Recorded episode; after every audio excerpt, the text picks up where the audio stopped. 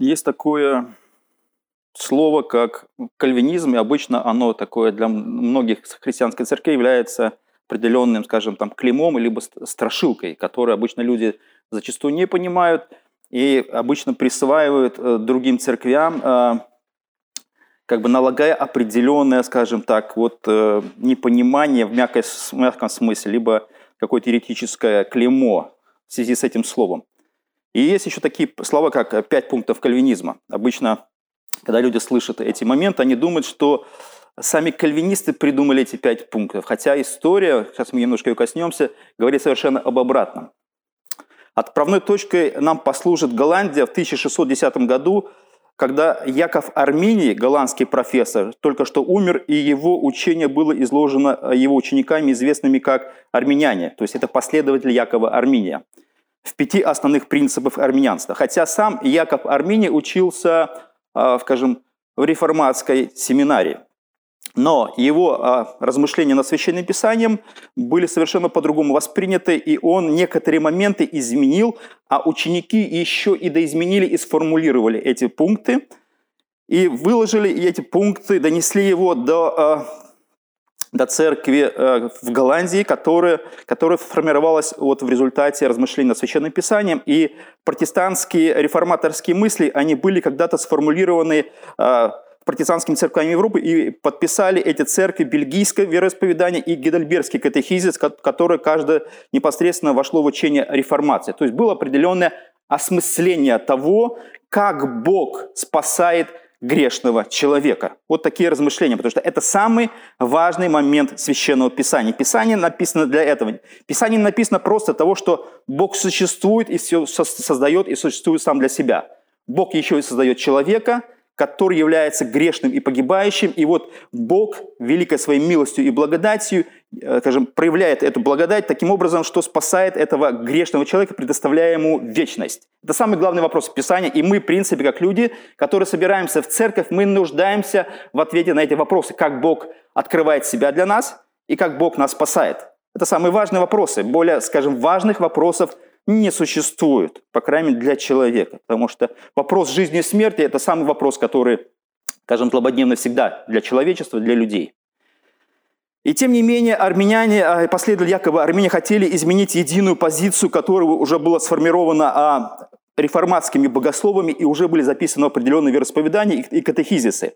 И они решили изменить эту позицию, представив парламенту объединенных провинций на рассмотрение свои пять принципов, выраженных в форме протеста. Вот как когда-то Лютер выразил свой протест против злоупотребления индульгенциями, прибив девяносто пять тезисов.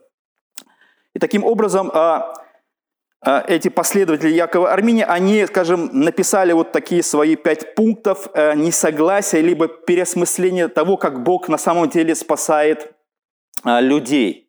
Они выразили это в пяти пунктах. То есть инициаторами пяти пунктов являются богословы Арми... Якова Арминия, или там ученики Якова Арминия. И они выразили это следующим образом. Первая была мысль.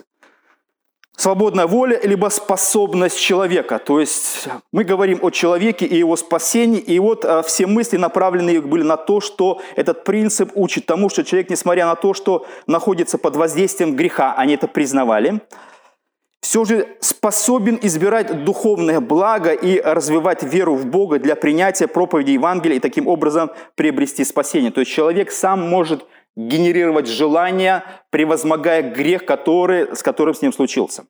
Второй пункт у них был следующий. Условный выбор. Этот принцип учит тому, что Бог простирает свою, свои руки только к тем людям, которых Он знает об этом или предвидит, ответит на проповедь Евангелия. Бог избрал тех, кто, Он знает заранее, захотел приобрести спасение, имея свободную волю, исходя из первого пункта, и находясь в природном падшем состоянии, которое, согласно этому первому принципу армянства, в любом случае не является полным грехопадением. То есть человек, даже если он греховно упал, как они размышляли, он еще имеет все-таки часть какую-то освобожденную, либо какую-то такую, скажем, определенную часть свободной воли, которая может откликнуться на призыв Божий, либо захотеть вступить с Богом в спасительные отношения. То есть так они размышляли. Третий пункт был следующий. Универсальное спасение или всеобщее искупление. Этот принцип учит тому, что Христос умер, чтобы спасти всех людей. Мы это слышали, да, слышали эти принципы. Но только в потенциальном смысле. Смерть Христа позволяет Богу прощать грешников, но лишь при условии наличия веры. То есть они говорили так, что Христос умирает за весь мир, но его смерть не влияет до тех пор, пока человек лично не уверует во Христа. То есть она как бы потенциально, скажем, возможна для любого, кто примет его. Вот так они размышляли. Четвертый пункт у них был следующий. Работа Святого Духа по искуплению может быть ограничена волей человека. Этот принцип учит тому, что Святой Дух, начиная работу, направленную на то, чтобы привести человека ко Христу, может встретить сильное сопротивление, и его намерения окажутся тщетными. Он не сможет дать жизнь, если грешник не захочет, чтобы ему дали жизнь. То есть настолько вот такие взаимоотношения грешника и Святого Духа. Святой Дух побуждает грешное сердце, а человек противится и говорит: нет, я не хочу. Вот так люди размышляют. Иногда мы, думаю, следовали такой же логике. И пятый пункт, ну, следующий, от падения от благодати. Этот принцип учит тому, что грешник может в конце концов потерять спасение. Это, конечно же, логично и само собой подразумевает вывод из данной системы. Если человек может проявлять инициативу для своего спасения, то есть принять либо отвергнуть, то он должен нести ответственность за свое спасение, либо отвергнуть его, либо принять его, принять его, подумать, ну, пожить в нем как бы не устраивает, и от, отвергнуть. То есть если человек принимает решение, либо ответственность за, за выбор в сторону Бога, так и он принимает ответственность в сторону по отвержению спасения. То есть человек как бы все время находится в таком как бы свободном плавании, он все время принимает такие судьбоносные решения по поводу собственной жизни, можно сказать, да, почему бы и нет. Не так все просто. И пять принципов арминяса были представлены на рассмотрение властям, которые в тысяча шестьсот восемнадцатом году создали национальный церковный синод, состоящий, который состоялся в городе Дортрехт, чтобы проверить учение армян в свете Писания. То есть это не было сразу отвергнуто, но собрались определенные, скажем, великие богословы и умы того времени и решили проверить все эти тезисы. И Дортский синод в течение семи месяцев провел сто пятьдесят четыре заседания и в конце концов не согласился с тем, что воззрение армян соответствует принципам, изложенным в Слове Божьем. сто пятьдесят четыре совещания было. Размышляли по каждому пункту. Очень много было всяких мыслей и дискуссий. То есть люди пришли к выводу, что то, что они сформулировали, не соответствует изложенным в Слове Божьем принципам. И вновь подтвердив позицию, сформулированную в период реформации и ясно изложенную французским теологом Жаном Кальвином, Дортский синод сформулировал пять пунктов кальвинизма в противовес арминианской системе. То есть пять пунктов кальвинизма получились в результате того, что это был ответ на тот вызов, который армяне представили реформатской Европе. Иногда э, их приводят в форме такого составительного слова, как тюлип или тюльпан. Э, вот эти как бы, пять пунктов, они были изложены э, реформатским богословием и звучали таким образом. То есть первый пункт – полная и всеобъемлющая греховность. Второй пункт – безусловное избрание. Третий пункт – ограниченное или э, целенаправленное искупление. Четвертый пункт – это неотразимая благодать. И пятый пункт – это стойкость святых. Можно посмотреть, что все эти пункты были ответы на предложенными армянами принципы. И, соответственно, конечно, принципы, изложенные армянами, человек совершенно был не способен себя как бы спасти как бы, вот, в полной мере Богом, но, тем не менее, они думали, что это есть какой-то вот, как бы, синтез божественного влияния и человеческой воли. И вот при соединении всех этих вещей получается... спасением. Поэтому изначально, когда мы смотрим на Священное Писание, у нас в процессе нашего осмысления спасения, следования за Богом возникают нечто подобные вещи. Поэтому, когда мы смотрим на Священное Писание, мы видим, что человек совершенно не способен спасти себя вследствие того, что грехопадение в Эдемском саду было полным грехопадением. И если он не способен себя сам спасти, то должен спасти его кто-то, то есть Бог. Если спасти должен Бог, то он должен быть свободен в своем выборе, и чтобы кого он захочет, он может спасти. Если Бог решит спасти того, кого Он хочет, то это относится к тем, кто, кого Христос искупил на кресте. То есть Бог должен создать определенные условия или умереть за избранных, которых Он собирается спасти. Если Христос умер за тех, кого Он предназначил, то Святой Дух действительно должен привести этих людей к спасению. То есть Бог должен совершить буквально все или приложить все инструменты для того, чтобы спасение имело окончательную фазу. Если начало спасения было от Бога, то и конец спасения то тоже должен быть от Бога. То есть Бог начинает что-то великое и славное, и Он его и заканчивает. То есть Бог не предоставляет, скажем, начавши что-то на выбор человека, либо на, как бы отдавая а, вот это великое дело в руки грешного и немощного человека, чтобы он как-то мог все-таки довершить это великое начинание. Это нечто подобное иногда можем размышлять, когда кто-то что-то строит или возводит, и представьте себе, этот строитель или архитектор умирает, и кто-то должен достроить. То есть это практически, думаю, будет очень ущербное зрелище.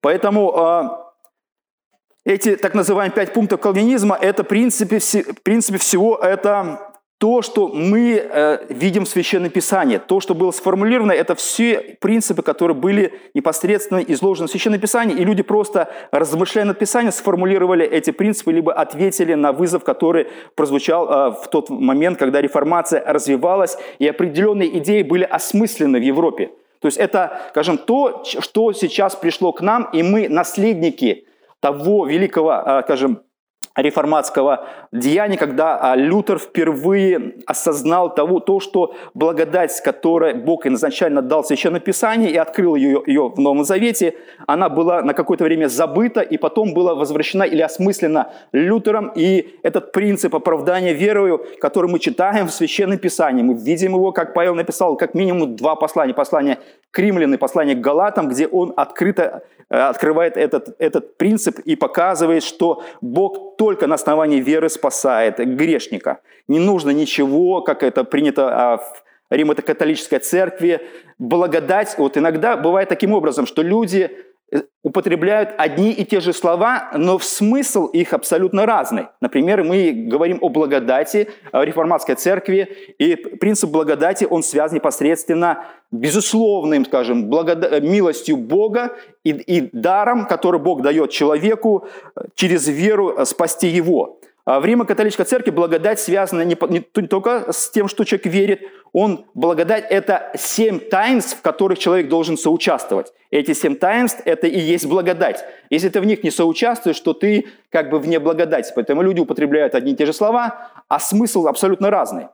То есть вот мы, когда размышляем над Священным Писанием, то мы видим, что то, что было заложено когда-то в Новом Завете, оно со временем было переосмыслено, были споры по этим вопросам, и тем не менее эти принципы они, мы как бы пытаемся отстоять и провозгласить. Например, Чарльз Сперджен писал об этом следующее. «Нет ничего нового в том, что я проповедую. Ни одной новой доктрины. Мне нравится провозглашать эти здравые, древние доктрины, которые называются кальвинизмом, но которые в действительности являются открытой истиной Бога, какова она есть в Иисусе Христе». То есть ничего нового не, не произошло. Это лишь забытое старое, которое человек переосмысливает. Сегодня я хочу коснуться лишь одного пункта, не, не первого, а, скажем, перескакивая четвертого. Этот принцип называется «неотразимая благодать». Он звучит таким образом, что, что такое неотразимая благодать. Мы знаем, что когда в церкви, либо на улице, либо при чтении Слова Божьего звучит евангельский призыв, не каждый влечется к нему, не каждый слышащий сознает свой грех и чувствует нужду ко Христу. То есть вот мы это знаем из собственной христианской практики и христианской жизни. Мы знаем, что когда нам казалось, когда мы только уверовали во Христа, что мы как бы вооружены Словом Божьим, мы вооружены особым знанием, открыто нам Священное Писание, и нам казалось, что вот сейчас мы встретим любого человека, мы начнем ему проповедовать Евангелие, и он тут же уверует во Христа. Вот у нас было такое наивное, детское желание, мы думали, что все так оно и произойдет. То есть мы настолько, скажем, были убеждены, что то, что произошло с нами, мы думали, что это прежде всего, ну, в каком-то смысле, а, от человека, или так, так, это так, так просто, это так просто осмыслить, это так просто принять. И нам казалось, что любой человек, которого мы встретим, он точно так же откликнется на этот призыв. Но а, принцип неотразимость благодати а, – это определенное осмысление того, что происходит с грешным человеком. Вот что-то такое, это не, скажем, не про, непростой процесс. Люди не способны спасти себя вследствие а, своей, своего грехов, грехов, грехопадения или греховной природы. И если а, намерением Бога было, например, а, спасти грешника, то Бог должен а, обеспечить все, все средства для того, чтобы а, призна, призвать людей принять это спасение, совершенное им самим. То есть а, получается таким образом, что а, содержащая в этом вероучении доктрина о неотразимой благодати не является как бы а, изобретением людей, но или там Дортским синодом, или там кальвинистами, либо а, еще, еще кем-то. Это определенный принцип, который звучит таким образом, что человек сам абсолютно, вот если следовать первой, первому принципу кальвинизма, а, то это абсолютная греховность. То есть греховный человек, он не может сам в себе внутри как бы вот выработать, либо сгенерировать, либо как-то произвести вот такое, скажем так, желание откликнуться на, на призыв Бога. Он должен быть, скажем, привлечен Богом, и этот, это привлечение Богом, оно имеет определенную, скажем так, функцию или определенную структуру. То есть человек сам по себе, он настолько греховен, что, в принципе, вот как думают арминяне, он способен еще где-то, да, будучи даже греховным, они говорят, что у него, как, например, например, у умирающего человека, он еще вроде не умер, хотя кальвинисты говорят, человек мертвый. Вот как Лазарь, который был абсолютно мертвый, и как Христос вызывает его из могилы, абсолютно мертвого. Вот это мы размышляем в рамках такой доктрины. Армяне говорят, нет, человек все-таки находится, он не совсем еще мертв, он близкий к смерти. Вот как представьте себе, человек парализованный или прикованный к кровати, но он еще способен размышлять и говорить. И он вот в таком как бы умирающем состоянии говорит «да, хочу» или «да, нет, нет, не хочу». То есть вот так они себе это представляют. И когда мы смотрим на Священное Писание, то что же оно говорит нам об этом? Например, в послании к Римлянам восемь тридцать говорит следующее: «А кого он предопределил, тех и призвал». То есть Бог определяет людей по своему изволению и по своей воле и предоставляет все средства для того, чтобы это все спасение осуществилось в конкретном человеке и в конкретных людях в истории спасения. Поэтому, когда мы говорим о том, как Бог это делает, то мы понимаем, с одной стороны, что существует определенное средство, которое Бог предоставляет для того, чтобы это спасение, скажем, осуществилось. Мы смотрим в послании к Римлянам, написано, что вера от слышания, а слышание от Слова Божия. То есть Бог, скажем, дает нам Слово Божие, и вот это Слово Божие должно произвести в нас веру. Но не так все просто. Казалось бы, вот есть Слово Божие, вот есть человек, и если соединить человека и Слово Божие, проповедовать ему Слово Божие, или человек начнет читать Слово Божие, и вот все, человек уверует. Но мы знаем, что в жизни так не происходит. Мы знаем по себе, и мы знаем в окружении людей, с которыми мы имеем отношения. Вот много ли людей откликнулись на ваш призыв? Вот сколько людям мы говорили? Ну, я не знаю, это было десятки, может быть, сотни человек. Это было, может, близкие люди на протяжении какого-то длинного времени, мы с ним беседовали, и в итоге что? Ничего. Огромное количество сил, времени, Слова Божие, проповеди Евангелия было потрачено на то, чтобы человек откликнулся. В итоге ничего. Если кто-то откликнулся, это может быть единицы. Понимаете, да, в нашей жизни это единицы, либо даже, может быть, есть люди, которых мы и не знаем. Может быть, на кого-то мы произвели впечатление, или Слово Божие произвело впечатление, но мы об этих людях больше с ними не встречались и не знали, что в их жизни произошло дальше. Поэтому, размышляя над, над этим понятием, а, как преодолеть а, вот в грешном человеке вот эту такую, скажем так, эту стену, которая в сердце его возведена грехом. Мы э, размышляем в Священном Писании и видим, что э, существует э, два э, призыва. Это внешний призыв и внутренний призыв. То есть внешний призыв э, может быть описан как слова проповедника, либо э, чтение литературы там, христианской, э, в котором есть Слово Божие, Это чтение Священного Писания, и человек может воздействовать, вот как бы это слово идет внешне, внешне, оно как бы входит в человека, а вот самое важное это, что в душе грешника должно вот как бы произвестись вот это как бы замыкание, то есть человек должен как бы откликнуться, либо все сойтись. То есть Слово Божие он услышал, либо прочитал, оно вошло в его, в его внутренний э, духовный мир, и потом человек э, уверовал, либо открыл себя, либо как бы предоставил себя Богу, откликнусь на вот этот э, призыв, который звучал внешне. Поэтому э,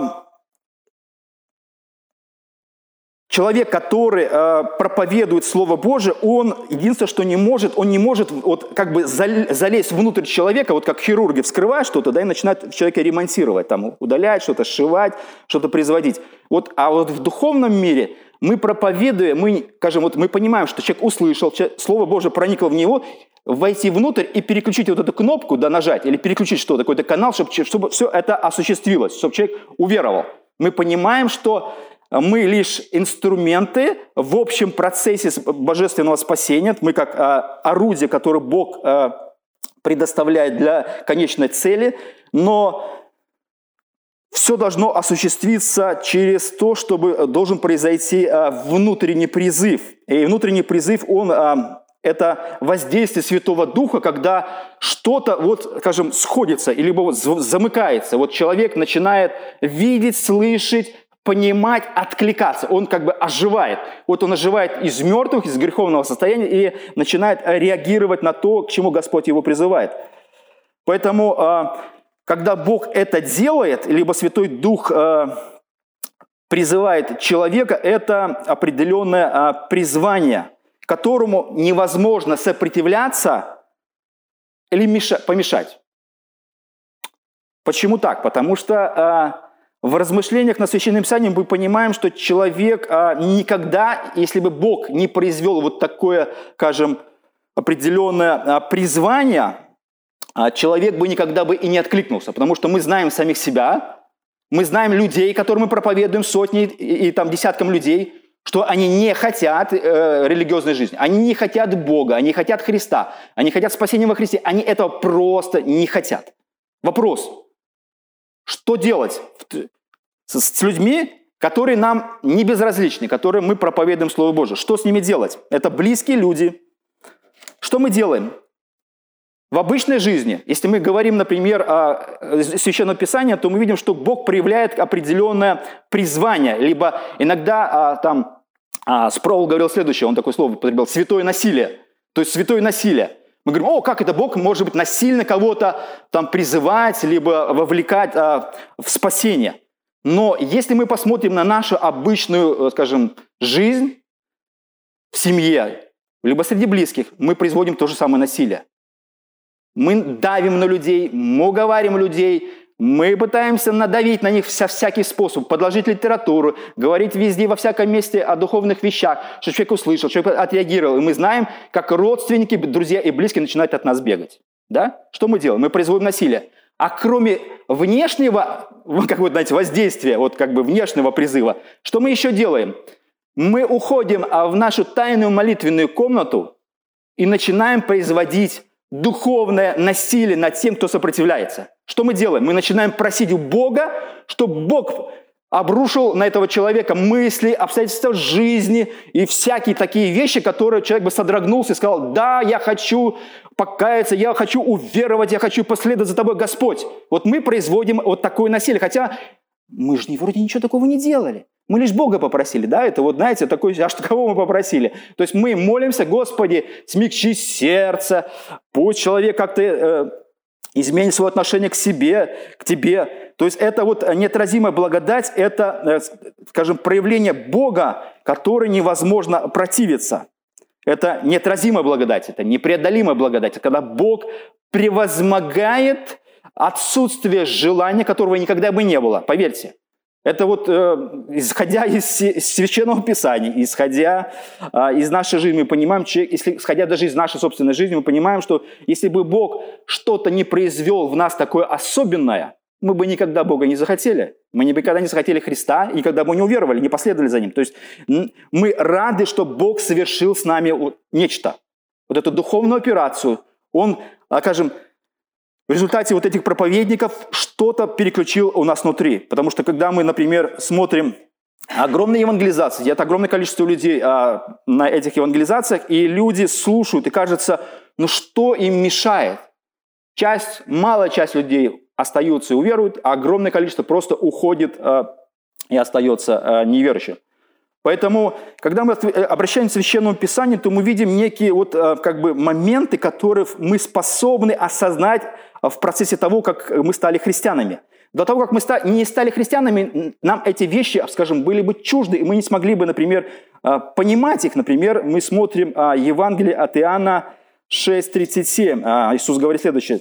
«Все, что дает мне Отец, ко мне придет, и приходящего ко мне не изгоню вон».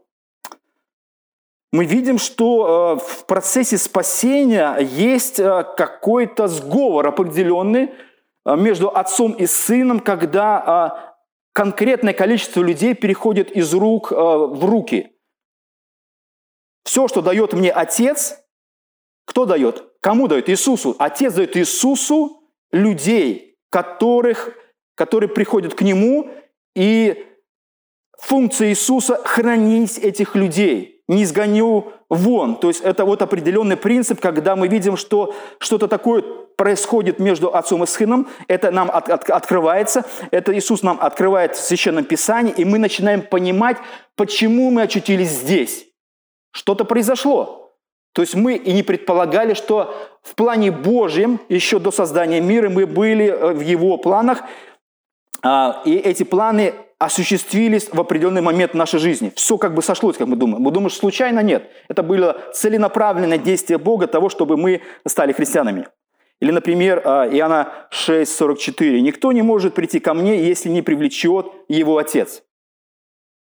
Никто не может прийти. Подождите, если мы говорим о принципе армянства, что человек может принять либо отвергнуть, слово «привлечет», если не привлечет его Отец. Никто не может прийти ко мне, Иисусу, то есть к Иисусу никто не может прийти, если не привлечет его Отец. Слово «привлечет» А, а есть похожее слово в «Деяниях апостолов», где написано «Павла взяли и тащили в темницу». Было ли согласие Павла на это? Нет. Хотел ли Павел? Нет. Что сделали Павла? Взяли и тащили. Здесь употреблено то же слово. Если не подтащит его Отец, или, или, там, или возьмет силу и притащит. То есть а, сила проявлена со стороны Бога, которая привлекает. Слово «привлечь» оно более такое, скажем, более литературное, оно более мягкое, привлечет. Нас привлечет, это, знаете, утю-утю, знаете, вот как мы как заманим кого-то там, или там обещаем детям что-то, либо животным, либо что-то. Нет. Взяли и при, привлекли. Взяли ребенка за руку и привлекли. Хочет он, не хочет. Мы знаем, что где есть благо. И, и что он должен подчиниться нашей воле. Вот мы подчиняемся нечто подобное, как бы это ни было. Человек думает, что он попал в церковь благодаря своей воле, но пусть человек так дальше и думает, заблуждается до определенной поры. Есть определенная церковная молитва. «Господи, благодарю Тебя, что Ты нашел меня в этом мире». Вопрос, а почему человек так молится? Он внутри понимает, что то, что с ним случилось, это не от него. «Ты нашел меня». Не, не, мы не молимся «Господи, благодарю Тебя, что я Тебя нашел в этом мире». Мы так не молимся. Мы молимся от обратного. Мы понимаем, что Бог нас нашел. Бог проявил к нам милость и внимание, и все средства предоставил для того, чтобы мы оказались в церкви и стали христианами. Поэтому люди могут слышать внешний призыв, но только научившись от Отца, либо призыва Отца, они могут прийти ко Христу. Например, размышляя с одним армянским пастором с города Минска, мы очень много говорим. Интересно, раз, у нас, естественно, разные позиции как раз. Вот у него армянская позиция, у меня кальвинистская позиция по вопросу спасения. И он мне как бы все время говорит, ну вот вера же это человек, от человека либо нет, как бы. И приводит пример, что вера твоя спасла тебя, да, вот как бы такой вот такой классический армянский пример. Ну, можем я, ну, как бы размышляя, я пытаюсь сформулировать, говорю, дай мне прямой текст и все, говорю, дай мне прямой текст и все. Вот где написано, вот, что вера там от Бога или дар Божий, или что-то такого плана. Я пытаюсь немножко по-другому а, ему сформулировать и объяснить. Во-первых, когда мы говорим «вера моя», это, это сродни тому, как мы говорим «жизнь моя». Вот моя жизнь. Откуда, а вопрос всегда звучит так: откуда твоя жизнь вообще появилась? Она как бы твоя, но вопрос, инициатором этой жизни явился кто? Она как бы твоя, но это твоя уже по факту. Вопрос, она же появилась не, не по твоему желанию, твоя даже жизнь. Поэтому вера – это что-то подобное, когда что-то появляется в твоей жизни вопреки, может, даже твоего, твоего желания. Поэтому я, размышляя и много дискутируя с ним по, по этому вопросу, привел ему один текст Священного Писания, нам прекрасно известный Евангелие от Матфея шестнадцать семнадцать, где Мат, этот, Симон Петр отвечает Иисусу на, на, на вопрос, за кого люди почитают меня. И написано следующее: «Блажен ты, Симон, и сын Ионин, потому что не плоть и кровь открыли тебе это, но Отец мой, сущий на небесах». Вопрос звучал о том, за кого люди посчитают меня. И Симон Петр правильно ответил на вопрос Иисуса, что ты Христос, то есть помазанник, сын Бога живого. То есть он очень правильно ответил. Иисус говорит, то, что ты ответил правильно, это лишь потому, что не плоть и кровь тебе открыли это, но Отец мой, сущий на небесах. То есть это не твоя человеческая способность, а это то, что с тобой случилось, это вот э, вопрос, касаемый веры, как это я себе понимаю, и пытался ответить ему таким образом. Я говорю, послушай, в моем понимании, э, вера – это не просто как бы твоя способность, вера – это откровение. Вот ты раньше, скажем, не верил, а сейчас веришь. Это вот э, ты видел в чем-то или в Священном Писании спасение во Христе, а сейчас, раньше не видел, а сейчас видишь. Вот вопрос, почему ты увидел? И вот вопрос, почему ты увидел или почему ты стал понимать, это вот нечто подобное, что случилось с Петром. Это природа откровения. Ты вдруг становишься понимать, у тебя озарение, у тебя что-то открыто. И вопрос, почему тебе открыто? Иисус говорит, это не плоть и кровь тебе открыли это. То есть это не ты, это вот как бы вот вопрос, твоя вера или не твоя вера? Это не твоя, это не генерация плоти и крови, которые сформу... сделали э, веру возможной. Но Отец мой, сущий на небесах. И вопрос здесь так, не плоть и кровь открыли тебе. Вот вера – это что-то открытое, какая-то способность человека вдруг видеть. То есть он слышит внешний призыв, но пока э, Бог не откроет ему, человек э, не способен, например, э, Павел в Галатах пишет один пятнадцать следующее. «Когда же Бог, избравший меня от утробы матери моей и призвавший благодатью своею». Мы видим жизнь Павла. Павел был, скажем, религиозным фанатиком, который, скажем, гнался и отдавал христиан в темницы. Но Павел, когда он стал христианином, начал осмысливать свою жизнь и говорит следующее. «То, что я стал христианином, звучит так, что же Бог, избравший меня от утробы матери моей, и призвавший благодатью своей». То есть Бог замыслил еще когда-то давно это в моей жизни, и призвавший благодатью. То есть все средства спасения для этого были уже предназначены в моей жизни. То есть случилось что-то, не, не, скажем, невероятное. А что случилось с Павлом? Павлу явился Христос. Он ослеп, и, и он, у, у, скажем, услышал э, слова Христа и лично то, что Христос с ним разговаривает. А самый удивительный текст, он как бы помогает формулировать того, то, что происходит в сердце грешника. Это написано в Деянии апостолов шестнадцать четырнадцать. «Одна женщина именем Лидия слушала». Вот это внешний призыв. Вот она слушала. Благовестие. «И Господь отверз ее сердце внимать тому, что говорит Павел».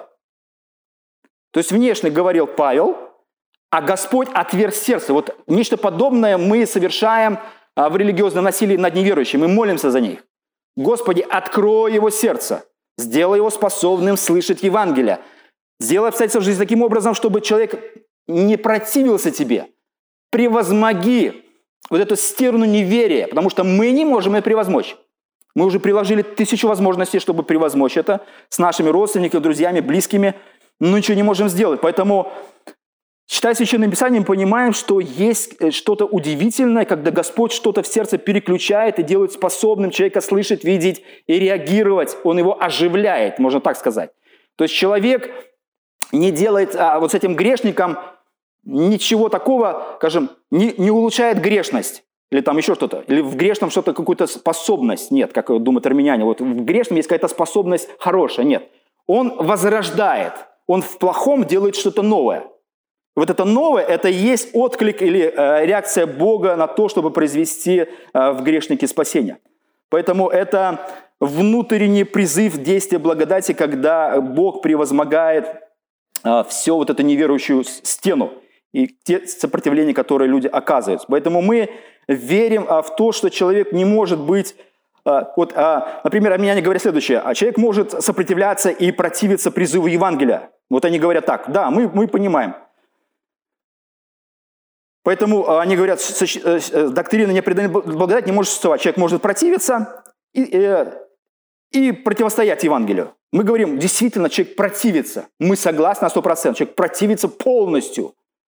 Он настолько противится, что если Бог не превозможет это, эту стену, то ничего не произойдет. Вот нужно произвести что-то со стороны Бога, Его воли, что это... Скажем, что-то удивительное произойдет и пронзит человека в самое сердце, вот как мы читаем в Деянии апостолов, когда люди, которые распяли Иисуса, стояли, слышали, и написано, когда Петр проповедовал, они были пронзены, или там написано, правда, слово у нас такое есть, а у, как это, умилостились, или как-то там, как-то, чтобы все, а написано буквально в оригинале, что они были пронзены в самое сердце. То есть вот это слово Евангелия и действие Святого Духа пронзает грешников в самое сердце. Это вот, вот это действие благодати, которое осуществляется в его сердце. Например, Павел говорит в первом Коринфянам два четырнадцать. Душевный человек не принимает того, что от Духа Божьего. Душевный человек. То есть Дух Божий должен осуществить вот, скажем, вот это замыкание, когда человек уже насмо... сможет абсолютно быть Господним. Он должен откликнуться. Он не сможет уже сопротивляться. Он уже, вот эта стена уже будет разрушена.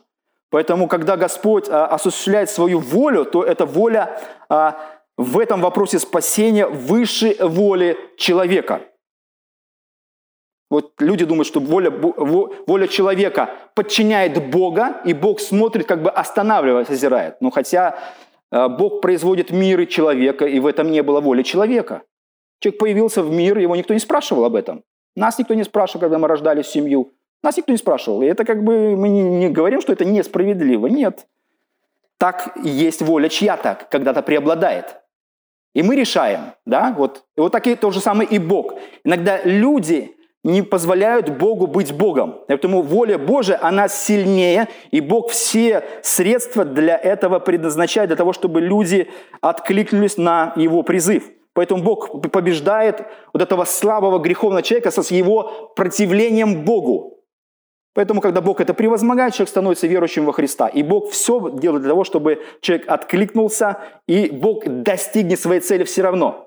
Никуда грешник не денется. Если он его наметил, он определил его, человек все равно станет верующим. Поэтому, когда Бог это делает, мы, с другой стороны, говорим, слава Богу, что Бог э, вошел в нашу жизнь, и мы стали христианами. Поэтому вот эти все... Ос- Скажи, вопросы осмысления спасения, они всегда важны. И вопрос всегда звучит так.